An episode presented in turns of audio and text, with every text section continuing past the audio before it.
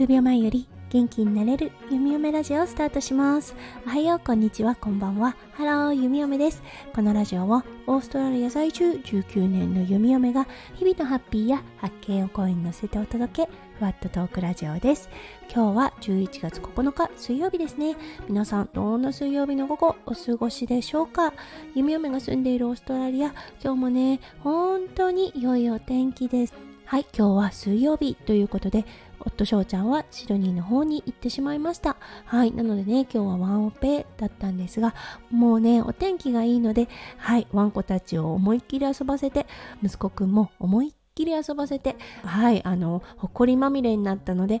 朝はワンコたちをねシャンプーさせたりと結構ねバタバタとした午前中を過ごしました、ね、こうやって天気がいいとねやっぱりいろんなことができるのでやっぱり気分どんどん上がっていくなと思います。はい、それでは早速ですが、今日のテーマに移りましょう。はい、今日のテーマは、人と人とのコミュニケーション、決して勝ち負けではない。うん、これについてお話ししたいと思います。それでは今日も元気に読み読めラジオをスタートします。はい、これだったんですが、月曜日にね、お仕事をしていて、そう、そして患者さんのケアをしている時、そう、そしてね、先生とお話ししている時に気がついた一件となりました。うん、あのね、やっぱりいろんな患者さんっているんです。結構多いパターンっていうのは、やっぱり看護師の前で言うことと先生の前で言うことが全く違うということですね。これね、いい方に動くといいんですが、すごくね、難しさもあるんですね。そう、あのいろんなバージョンがあるんですが看護師の前では何も言わないだから先生にねハンドオーバーする時にあ特にねあの問題のない患者さんだと思いますみたいなことを言った後に先生がね直接質問をすると次から次へと出てくるといったようなねそうそんな場合もありますし全くその逆のパターンもありますはいそれはもうあの先生の前では萎縮してしまって何も言えない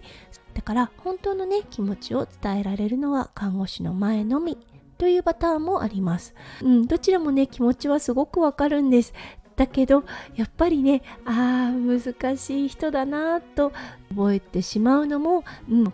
医療を提供する側もやっぱり人間なので思ってしまうこともあります。うんでね今回の患者さんだったんですがもうねあの全く看護師であろうがお医者様であろうが関係なく言っていることが全く違う患者さんだったんですね術前でねあの質問を受けた時に答えたことうん、あの本当30分前ですねに言ったこととそう実際にね麻酔に会った時に言ったことが180度違う患者さんだったんですよね。そう、先生はね、あれ？みたいな顔をしてたんですね。うん。だけどね、この先生、すごく何て言うんでしょう、この、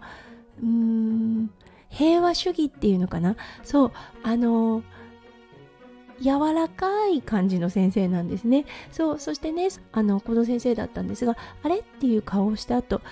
受け止めたんです。そうあの患者さんが言ったこと全く逆のことを言われて、うん、でもそれを受け止めたんですよね。受け止めてそれを尊重した上で会話を進めていったんですね。そうそして患者さん10中という形でうん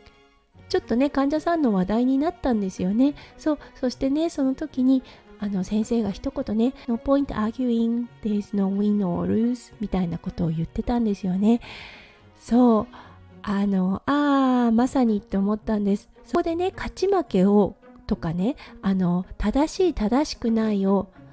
主張したところで、あれも利益は生まないんですよねだからねどちらかが大人になってそれをね受け止めるっていうことがやっぱり大事なんだと思うんですね。そうだからねこの患者さんはこの先生に当たったことがもう幸運だったんですよね。麻酔にもねいろんな方いるんです。だからねいやあの術前でこんな風に言われていたよ。マネジメントはこんな風に言ってたよ。みたいな感じで。そうあの聞いたことをそのまま返す。そしてねそこからちょっとねこうあの険悪な雰囲気になる場合もあるんです。そうそうではなくね折れるそして受け止めるっていうようなね姿勢だったこの先生。もうねああやっぱりこの先生好きだわと弓嫁は改めて思ってしまいました。うん。本当ね私生活でもすごくね優しいお父さんなんだろうなと弓嫁は日々感じています。はいこの先生とのお仕事やっぱりねすごくあの心が温かくなるなと思いました。